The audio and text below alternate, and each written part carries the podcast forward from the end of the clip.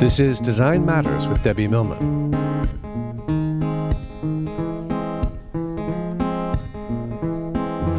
For 15 years, Debbie Millman has been talking with designers and other creative people about what they do, how they got to be who they are, and what they're thinking about and working on.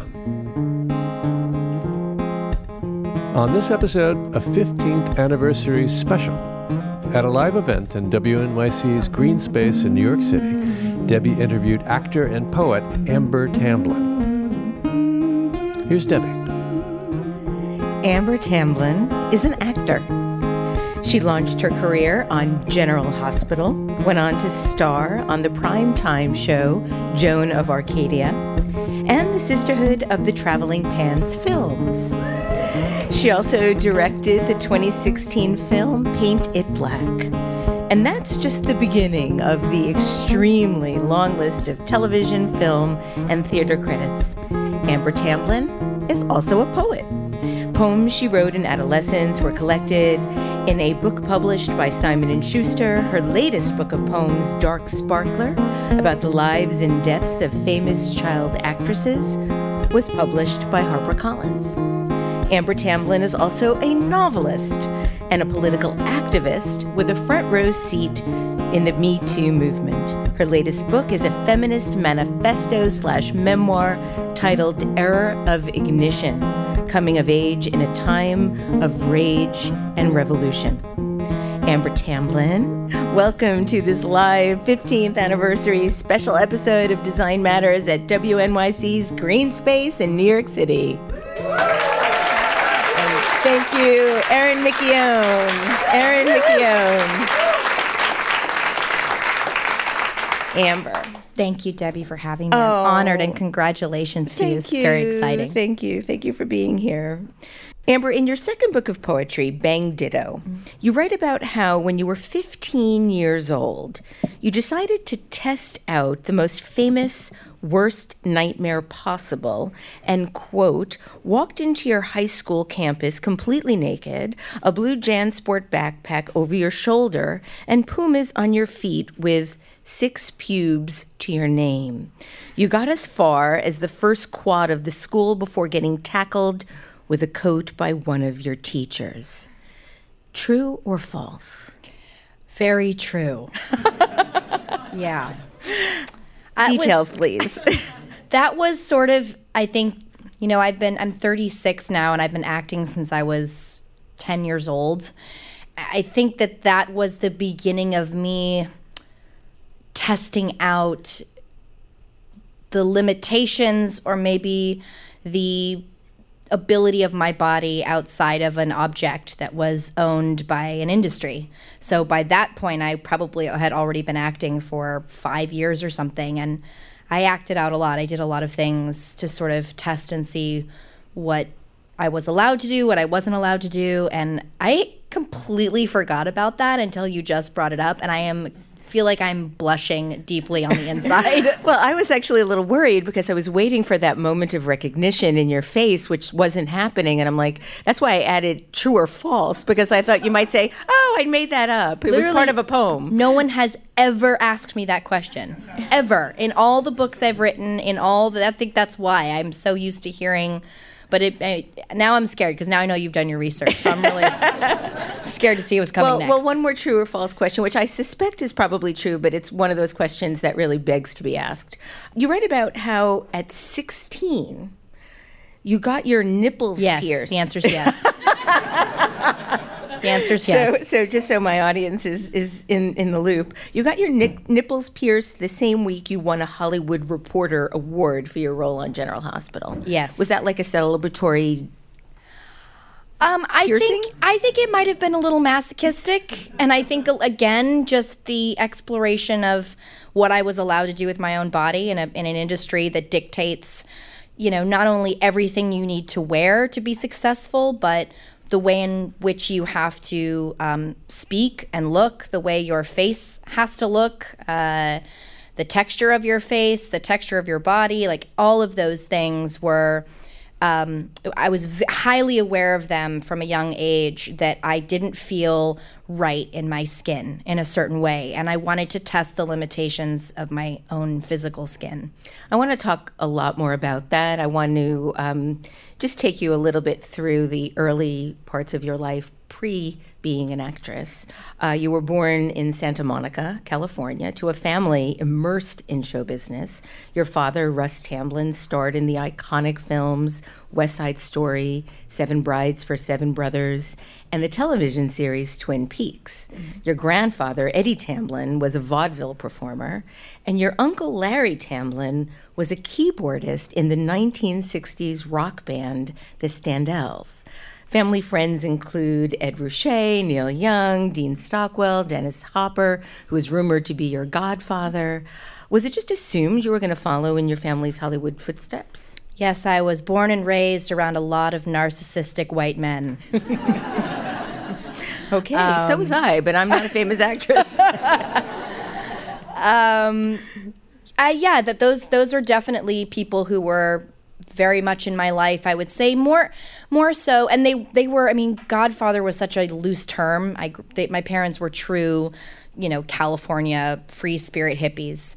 Um, so for the most part, that was a loose term that meant they were important figures in my life, and there was many of them, the men you mentioned. There was also a lot of poets, a lot of poets. There was Jack Hirschman, um, who's the former poet laureate of San Francisco.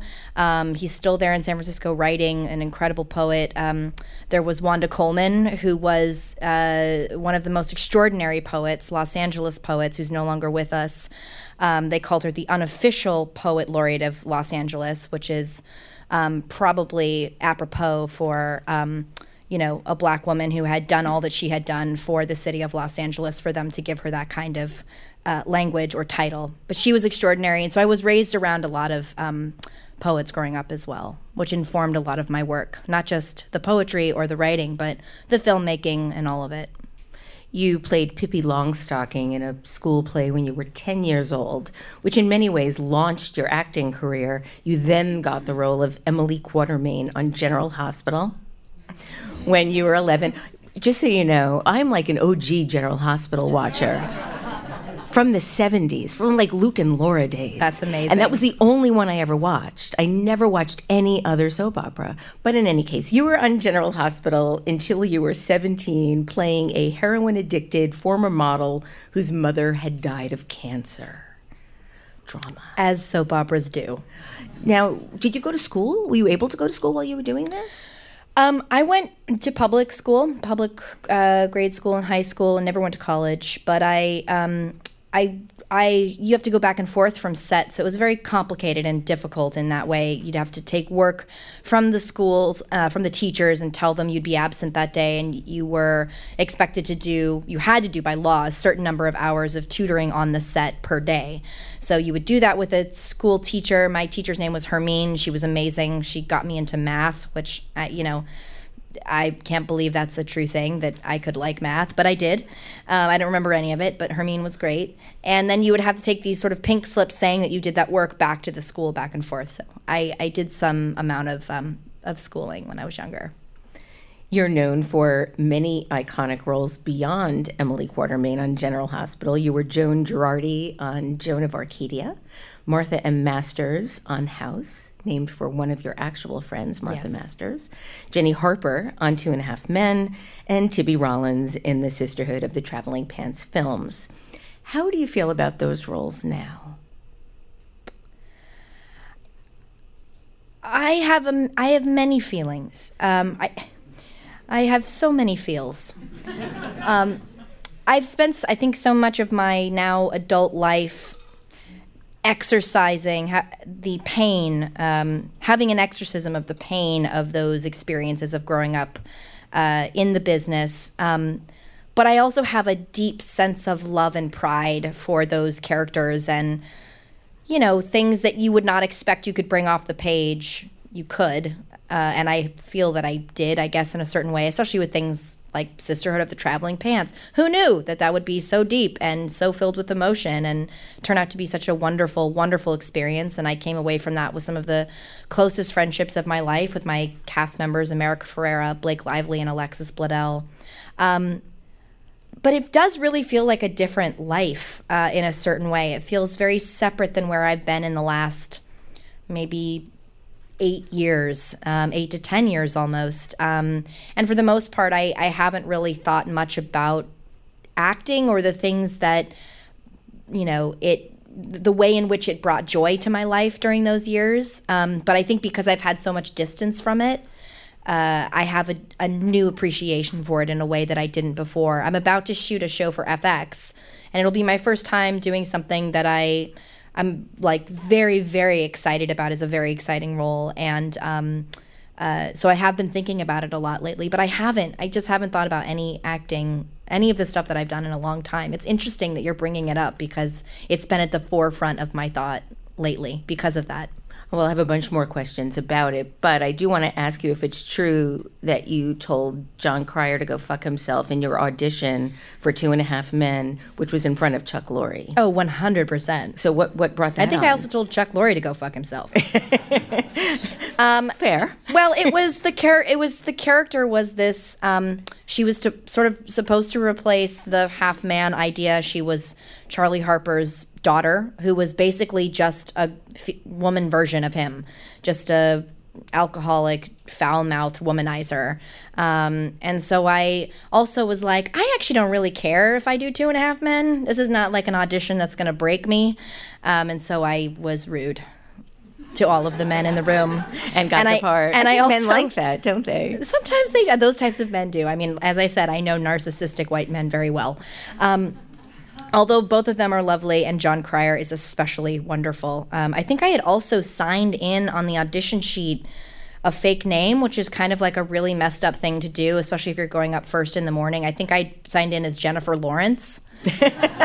because then everyone who comes after you is looking and they're like, oh, fuck, Jennifer Lawrence auditioned for this shit? shit. Okay, I gotta up my game. I was so like, you have a little bit of a sadomasochist streak in you. I guess so. God, Debbie's getting real tonight. Someone um, give me a drink. I think we can make that happen. Um, you've said that show business is voyeuristic, mm-hmm. um, and that if you're an actress, you're playing that which the voyeur looks at for a living people look at you to escape their realities, to invent their own new realities. How do you how did you manage to keep your own identity? And how have you been able to avoid the often treacherous pitfalls that other child actors have succumbed to? So funny because we were just talking about yeah. this. Um, I think it's twofold for me. Obviously, I think having parents who were a strong support system in my life. It was a real privilege to have that kind of upbringing and family. Uh, and I think also poetry. Poetry really saved me in a way. poetry was a third parent. Poetry was a guardian. It was a way for me to reflect on those experiences and be able to put on the page the feelings that I had, whether it was anger or frustration or feeling invisible or feeling objectified, all of those things, poetry was a real way for me to let those things out early on from a young age. And so I've been writing. Most people well, I'd say maybe less so now, but there was a time there was a time at which most people were really shocked that I was a poet, even though I had been publishing, you know, the Simon and Schuster book that I wrote, Free Stallion, was poems written age 11 to 21. Um, I'd been writing as long as I had been acting. These were two co- coinciding forms of art and expression that I'd done from a very young age, and they very much informed each other and one was like a salve to the other in a certain way. Well, you said that poetry was one of the few areas in your life where you felt like you had full control. Why did it make you feel like you had control? Well, as an actress, you are creating something that's only really half yours, if that. You are putting yourself on the line emotionally, often physically, psychologically, um, for something you have no control over. You are interpreting the words of someone else that they've written. You are um, you are creating the world that a show creator has written and has created that they have envisioned. Um, you are moving in the way that a director is telling you to move. Um, so much of that is about an interpretation of someone else's art of all of the people's art around you, which is a great joy. And the people who do it really well are masters at it. You know, it's it is using that empathic tool to tell a really deep and and important story if you're if if that is something that you're very good at but at the same time after the acting experience and this is something that I think so many people don't understand about our business is that you probably have only ever seen like 30% of the stuff that I have done, if that. And that's any actor. That's Meryl Streep. That's the most famous actor and the least known actor. Because once you've acted, there's so many other levels that that piece of work has to go through in order to succeed to see the light of day. It has to be edited very well. And you have to hope that the editor and director are on the same page and that the director directed it well. Then you have to hope, even if you have a good film, uh, you have to hope that it goes into a festival. And then even if it gets into a festival, you have to hope it gets bought. And then if it gets bought, you have to hope they put the right marketing behind it. And then if they do that, you still have to hope that people go to theaters and see it. Same thing could be said about television. You know, you create something all the way through. If you're doing a pilot, it may never see the light of day, or it might go on and you know air for five episodes and disappear. So it, it's a strange industry because you pour your heart and soul and physical self into things that often no one ever sees or no one knows about. So, in that way, I really felt like writing for me, at least if I failed by it, I was failing by 100% of my own self expression, as opposed to 50% of an expression that was part of me that still might fail anyway, if that makes sense. Yeah. There seems to be a lot of judgment when an actor tries something other than acting, whether it be writing, music, politics, even activism. Did it feel it was harder to be taken seriously as a poet because of your celebrity? Oh, absolutely. I think there was. I think I got discouraged early um, about ever sort of submitting my work or um, uh, doing anything with it other than just writing and performing. I would do book tours. I would um, I would frequent a place called Beyond Baroque in Los Angeles where I would read a lot. And I, I think around the time I was writing Dark Sparkler, which really, really was a kind of exorcism for me, it was a, it, I was deep in the middle of a real existential crisis, trying to figure out what I wanted to be outside of this idea of going into other people's rooms and auditioning and interpreting their work and knowing I had so much more to offer. Where and, did the existential crisis stem from? Well, it stemmed from the fact that I had only ever really played other people for a living my whole life since I was 11. You know, people always ask me like how how old were you when you knew you wanted to act? And that sentence, that idea is something that I have come up against and talked about in therapy for so many years to think about how does a child have a choice? What choice does the child have in choosing that life? It's not really a child's choice. That's the choice of adults. And then the child spends their time trying to please adults by performing. And so then your life becomes performative. You are a walking, talking, living performance. It's complicated. And so so Dark Sparkler was sort of this reckoning for myself, coming to terms with myself with also how do you how do you talk about this pain? How do you talk about this invisibility while still knowing you are the most privileged person in any given room for the money you make, the job you have, the industry you're in that people would love to be a part of and and how I, I was trying to find a way to talk about my experience and my need for a certain kind of death. I mean, really, I was seeking death, not literal death, but a metaphorical death. I was ending. I was ceasing and I was I was seeking and a ceasing, if that makes sense, an ending to the person that I was when I was younger. That person that really didn't have any control over her life while she was creating these incredible characters that bring people so much joy and I often had so much fun shooting them.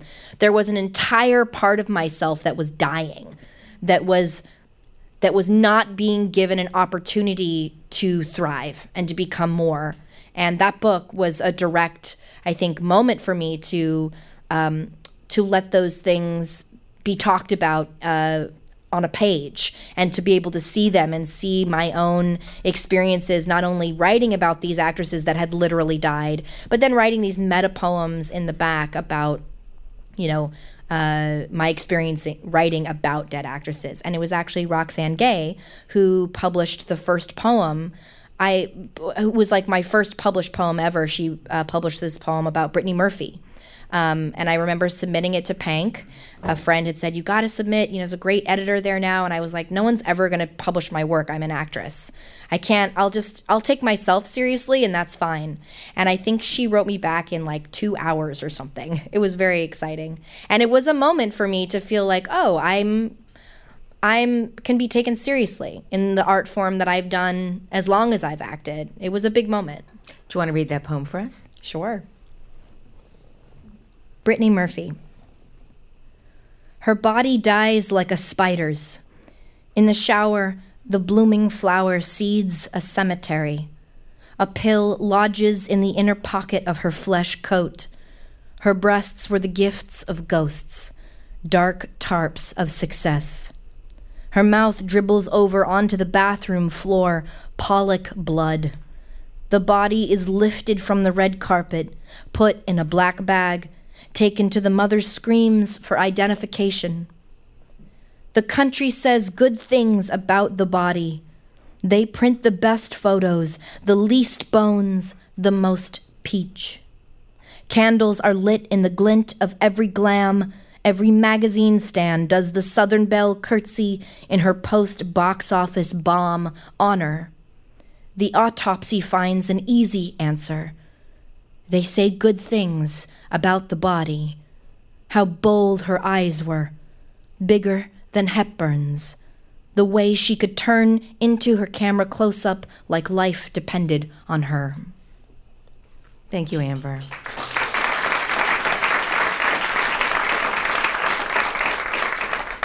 You said that this book, in many ways, is the death of somebody who didn't believe in herself, who didn't think her poetry was good enough, who didn't think she was good enough to direct a film. And then you went on to direct a film. So, how did you turn that corner? I think if I ever said that, well, maybe that's how I felt at that time. But I think it was more frustrating than that because I did believe I was a good poet. I did believe I could direct a film. I knew that I was capable of more.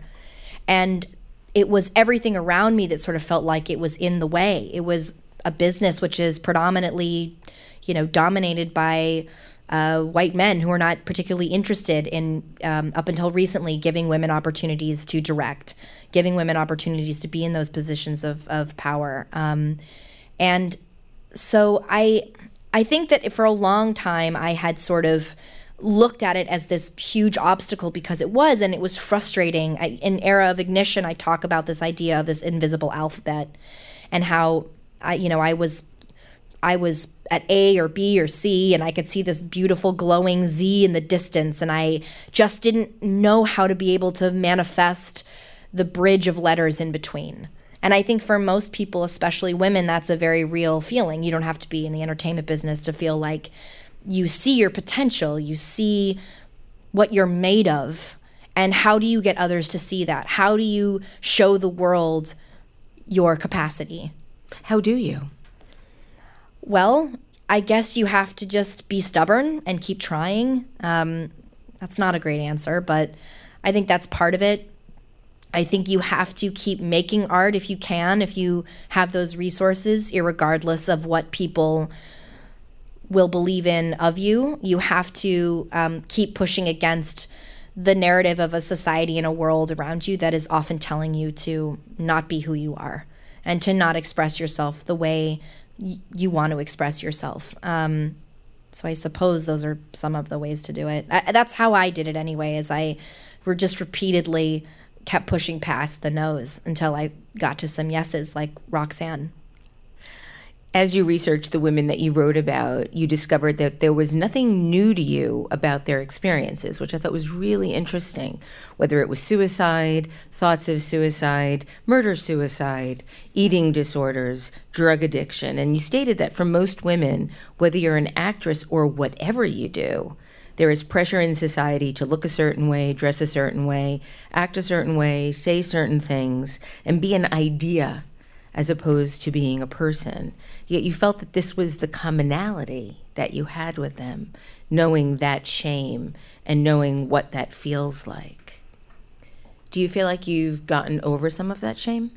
Oh, I've gotten over almost all of it, I would say. But that took mountains of work, of therapy. And um, for a while now, I have, this is going to sound really morbid. Everyone, please enjoy your Prosecco. Um, I haven't gotten it yet. Oh, okay. So so sorry. gonna we're gonna do this right now. Okay. Um, I I often one of the ways in which I have um, worked through a lot of what you just talked about and and a lot of processing the damage that was done not only to me but to really close friends of mine who also grew up in the industry. Um, my father who was a child actor who started acting when he was nine years old, and he's now, you know, almost 85. And I see the way in which he's famous. He was known for something, but I know the ways in which his life was taken from him. You know, he's having a hard time writing this memoir because he never got any schooling. My dad has a hard time spelling. I mean, it's there was a lot that was taken from him too. Um, so for me, I've spent a good amount of time, maybe in the last two years, every morning I meditate and I visualize my own death and I visualize a conversation with the people that I love um, and saying goodbye to them. And I go through and I say goodbye to my husband and I say goodbye to my daughter and I say goodbye to my mom and I say goodbye to my best friends. And it's gotten easier. Um, and it's really? A, yes, it has. Um, and part of that, I think, has allowed me to go deeper into my activism, my organizing, my writing, um, to do something like that that feels so scary to continually con- continuously have this conversation with yourself about ending and beginning again and ending and beginning again and I think for a lot of those women in my research, the I mean, it just was at a certain point writing writing Dark Sparkler was like going down a rabbit hole of information, of really dark information. It took seven years to write that book. Um, and learning so much about the ways in which these women had such limitations that they were not really able to do that for themselves you know? And instead they found themselves in situations with men who murdered them or ways in which they died because of drugs or eating disorders all the things that you mentioned. But it seemed to be the same types of things that were happening over and over again um, and that's throughout the world. I mean, there's a list in the back of the book that's like 15 pages long where I just list every actress who's ever died under the age of 40, every single one that I could possibly find. I've, I've like, you know, challenged anyone to find someone different. So far, uh, I, I think I got them all. But that's that was my own sort of that was part of the exorcism was sort of looking at their lives juxtaposed and looking at the ending of their lives juxtaposed with the ending of this life that I was so deeply yearning for. Why do so many people yearn for that life? Even if you look now at the level of people that are Instagram famous or YouTube famous or Twitter famous, in addition to film and music and literature and so forth, there seems to be, and, and maybe it's just my awareness of it, but it, there seems to be a bigger chase to fame in our society than there ever has before. Yeah, well, we're Americans. We like the sparkle. We like the we like the bling. We like to be able to check out, and we like the entertainment value. Um, and I think a lot of people now, especially in this social media age, and I see it with my younger niece, and I see it with a lot of my friends. Um, you know, to a certain degree, you want your own life to feel like entertainment. You want your own life to feel like the checkout, the bling, the sparkly object. Um, I think it helps us feel more disconnected from the pain of the world and the pain of this presidency and of the things that are happening in real life. And social media has become a real tool for checking out. That's not necessarily a bad thing. Um, it's also an incredible tool for activism and voices that didn't have a platform before um, to finally find a way in which to be taken seriously and really heard. Um, but at the same time, you know, their their social media I think has created a real world for us where we can look at our own lives and say, hey, it can look like not the person that's behind the dress on the red carpet, but the person that's on the red carpet wearing the dress. We don't want the life of that person when they're at their home, you know, figuring out how to use their new juicer and their kids are screaming and, you know, they haven't eaten anything but like celery and water for five days. We don't want that life. We don't want to know about that life. But we want the one that's on the carpet. We want the one that makes us laugh on TV at night. We want the one that brings us to tears with such a beautiful performance. And I get that. I mean, that's who wouldn't want that? So I think I think there's some mirroring happening between our our need for that kind of comfort and um, for our uh, ability to sort of check out on social media to a certain degree. But that checking out then creates a scenario where you think that's all that person is. You know, you project into these lives from the outside, never knowing about the celery, never knowing about the screaming children. And it's concerning to see how people are manufacturing their own meaning through the media. E- even that is sort of glossified to a certain degree. Even when you see someone struggling, someone showing you what's going on that's bad in their life, there's oh, something yeah. about it that feels like you're flipping through the pages of a magazine, right? And I do it myself. I'm just as guilty of of the performative aspect of social media of making sure that things look great when I'm posting them, uh, that people know I'm, you know, being my best self and I'm feeling great about everything. Um, that's sort of part of the voyeurism of all of it. How do you balance that with trying to be in the world in an authentic manner? I delete those apps every second I can. every like you know, I just did a book tour for the paperback of Era of Ignition, and I you know, did an event in Los Angeles with Amy Poehler that was really fun. And the day after, I just I deleted Instagram and Twitter, and I take breaks. Um, I force myself to because otherwise it becomes it's just an addictive magnet in which you are going down a rabbit hole of looking at others peop- uh, other people's lives and comparing yourself to them. To me, it's not necessarily a checkout. It's more of a um, uh, it's it's more dangerous than that and you get sort of stuck yeah. looking at everything. I think I, I realize that nobody ever really feels good after spending about 30 minutes on Instagram. Yeah. It's just not possible. Compare and despair. yes. Um, on September 16th, 2017, you wrote an op ed in the New York Times titled, I'm Done with Not Being Believed, which is your account of literally not being believed about your experiences with sexual violence. Uh, the article went on to become one of the most read and shared op eds in New York Times history. You wrote this one month before the Me Too movement exploded. Thank you for helping to usher in this movement, Amber. Um, you're now a founding member of Time's Up. What motivates your political activism? I'm motivated by the motivation of others, I think. I come to my own forms of activism through the same means that I think other people do, other women do. I'll speak for women because those are the people I know best. Um, and that is through anger and frustration and that continuous feeling of being silenced and not being able to have a voice in the world. And the way in which I've been able to show up, I hope, for myself and for um, the activism work that I've done, whether it's with Time's Up or not, has been in community with other women whose experiences do not reflect mine. So I'm usually not out. You're not going to catch me out. I love Alyssa Milano, but you're not going to catch me out at a you know rally with Alyssa Milano or other actresses. Um, Why not? Because I think it's our responsibility as women and especially as white women to be out in the world being in community and linking arms with women who are have come from different experiences than we do just as i would hope that they would do the same thing.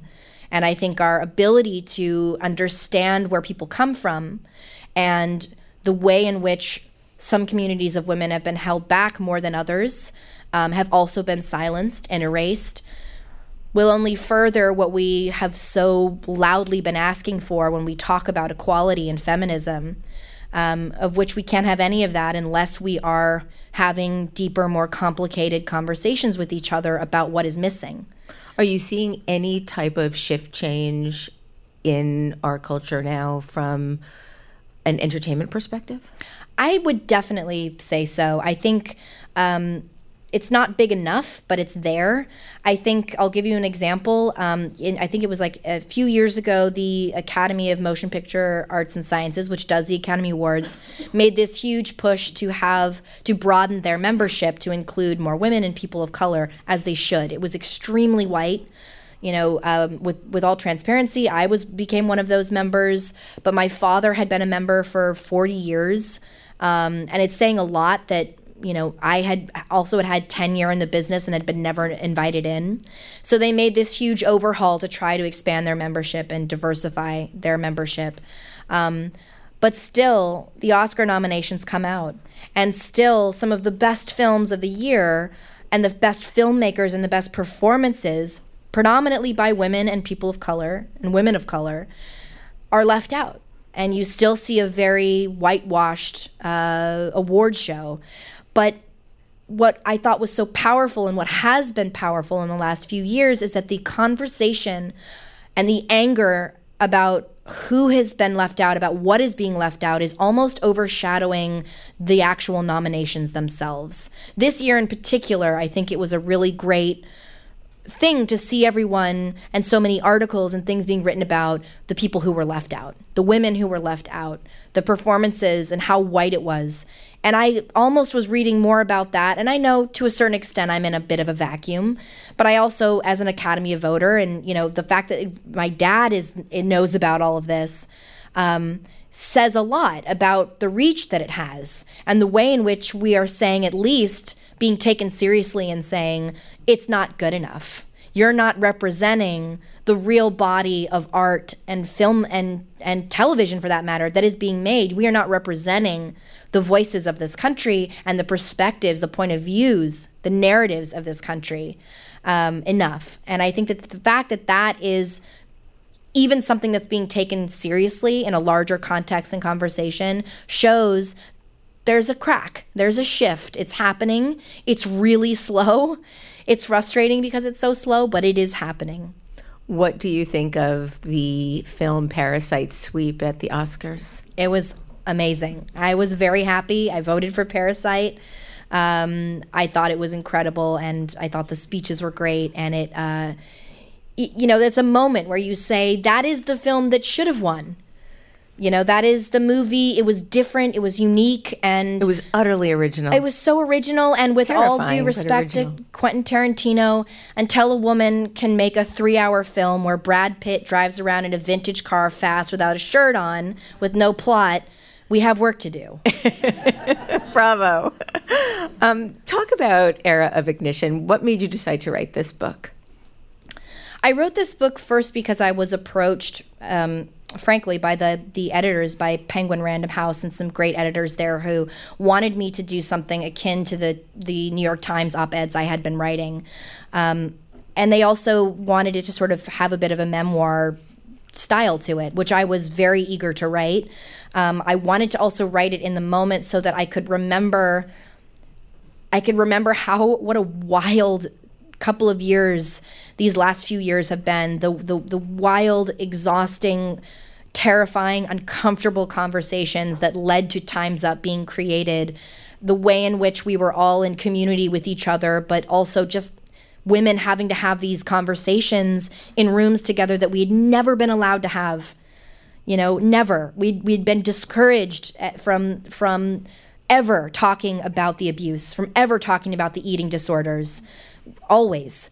And this was like Hollywood's worst nightmare is that women were getting in these rooms together and talking. It was our worst nightmare and it was happening. And so it was important me important to me to almost archive that experience and the history of it while also talking a little bit about this you know ignited era and what this feels like this condensed palpable rage that everyone has been using to sort of manifest very quickly um, real big structural change. Um, so the book came out of that, the idea of sort of looking at my own existential crisis growing up uh, in my 20s and coming out on the other side of that, pressed against the lens of a country that seems to sort of constantly be going through a revolving door of its own existential crisis. In the book, you write about how you've spent your whole life pretending to be other people for a living, and how it can sometimes be hard to know what you're capable of becoming or what you will want once you've stopped. And in many ways, I think that this book is a way to understand that. And I'm wondering if you can close our interview today by reading a passage that I've chosen that I think really represents so much of the journey that you've taken. Absolutely. Here you go. It's the starred post it. Debbie, you're so prepared. it's so hot. Thank you. I was the seasoned soap opera starlet the incidental ingenue, the accidental adolescent actress turned adult apparition, haunting her own future by existing only in her past. I was the famous one, known for being unknown. I was an ideological in between, a neither here nor there artist, taken seriously by few outside of the poetry community and even fewer within it. I was the girl who was a blind spot in the mirrors of powerful men, the girl called upon to help rewrite, workshop, or give notes on scripts by men as an assumed favor, only to never be hired by them or receive any credit. I was the secret weapon for everyone else's arsenals but my own. I was the girl lost amid privilege and invisibility, forever seen for what I used to be, not who I am. That was me. That was me in the form of fading fire. And then that girl, that starlet, that in between, that some bodied nobody, that fading fire, was extinguished. The woman who emerged was done not just with not being believed, but also with not being listened to, taken seriously, heard, seen, counted, or chosen for the job. She was done with the doing of others, of being a Cyrano for male cisness, constantly asked by peers in positions of power to help them remain there without any reciprocity or consideration given. I was done with selling myself short so the men could buy themselves success. And if someone with the access, privilege, and reach that I grew up with was feeling this way, I could only imagine what less well connected members of the even more greatly underrepresented communities in my industry were feeling. What has been reborn in me is being reborn in every woman across the country. My Saturn return, my soul's dizzying upheaval, my identity's eruption, my trajectory's crisis, my raw dawning was mirroring the country's Saturn's return and its own dizzying upheaval, its identity's eruption, its trajectory's crisis, its raw dawning. We are a nation that is morally backpedaling, scared of change, and stuck in the back pocket of social media's isolation and alienation. We are a nation that not only refuses to resolve matters face to face, we refuse to see eye to eye. We're not only lost, we're just now coming to terms with the fact that we have always been lost. And finding ourselves and others will take more than just strength, it will take stamina. This is the age of action, this era of ignition. We are collective cognition's fired up engine, revving into revelation, unsure of where we are going, but knowing we can no longer stay where we have been. Thank you, Amber Tamblyn. Thank you.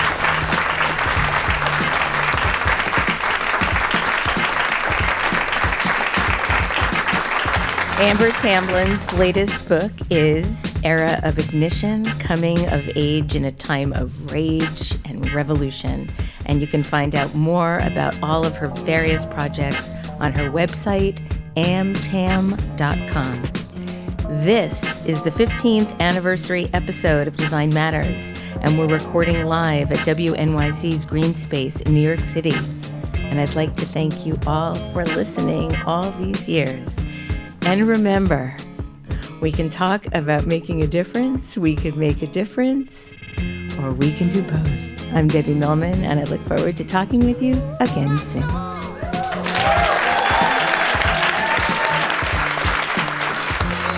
If you love this podcast, please consider contributing to our brand new Patreon community. Members get early access to the podcast, transcripts of every interview, invitations to live shows, Q&A sessions with guests, and a brand new annual magazine.